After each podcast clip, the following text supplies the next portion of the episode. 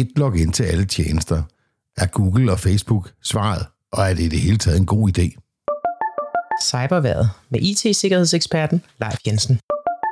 Velkommen til Cyberværet for uge 2. Det kan være fristende at bruge Google eller Facebook til at logge ind på forskellige tjenester med. Det er let, og du slipper for at huske spandevis af koder, men er det nu også smart? Personligt, så synes jeg det ikke, men der kan være grund til, at du vælger det, så lad os kigge lidt nærmere på det. Vi ser ofte sætningen fortsæt med Google, og det kan virke som en let måde at logge ind på på et websted eller på en app, og ikke mindst, hvis du allerede er logget ind på din Google-konto. Et klik og et klik til, og nogle af dine personlige data må flyde fra din Google-konto til den tjeneste, du vil logge ind på. Rigtig mange tjenester gør brug af muligheden for at logge ind med Facebook, Google, Apple eller andre tech-giganters login. Alt sammen for at gøre det lettere for dig som bruger.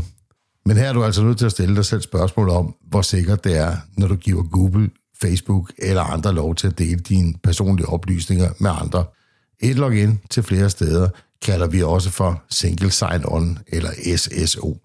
Og der er ingen tvivl om, at det er en let måde at logge ind på, og du slipper for at skulle huske kodeord login-navne til alle dine tjenester. Men der er også udfordringer med single sign-on. Ikke mindst kan du være opmærksom på, at du lægger alle dine æg i samme kurv. Hvis din Facebook, Google eller Apple informationer ender i de forkerte hænder, så er det ikke kun til de tjenester, de kriminelle kan få adgang. De får samme adgang til alle de steder, som du for eksempel er logget ind med Google.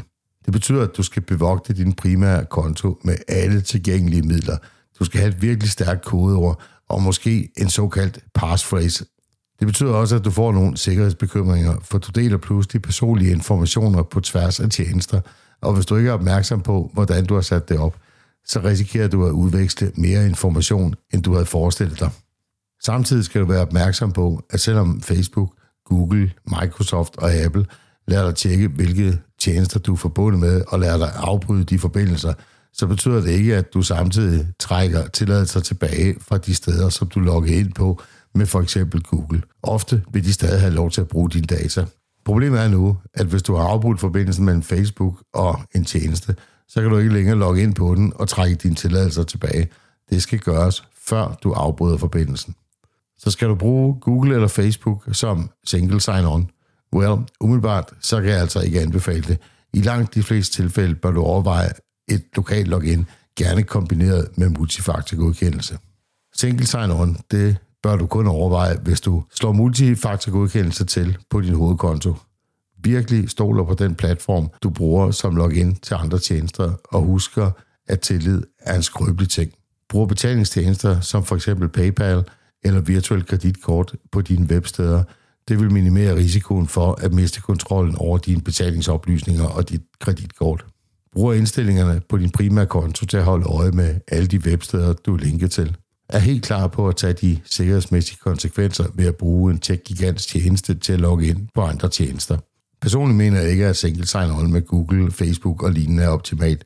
Min anbefaling er, at du bruger de råd, jeg tidligere har givet dig, hvor du skal huske op til syv kodeord, som du kan dele ud på din konti, alt afhængig af, hvad det er for en type.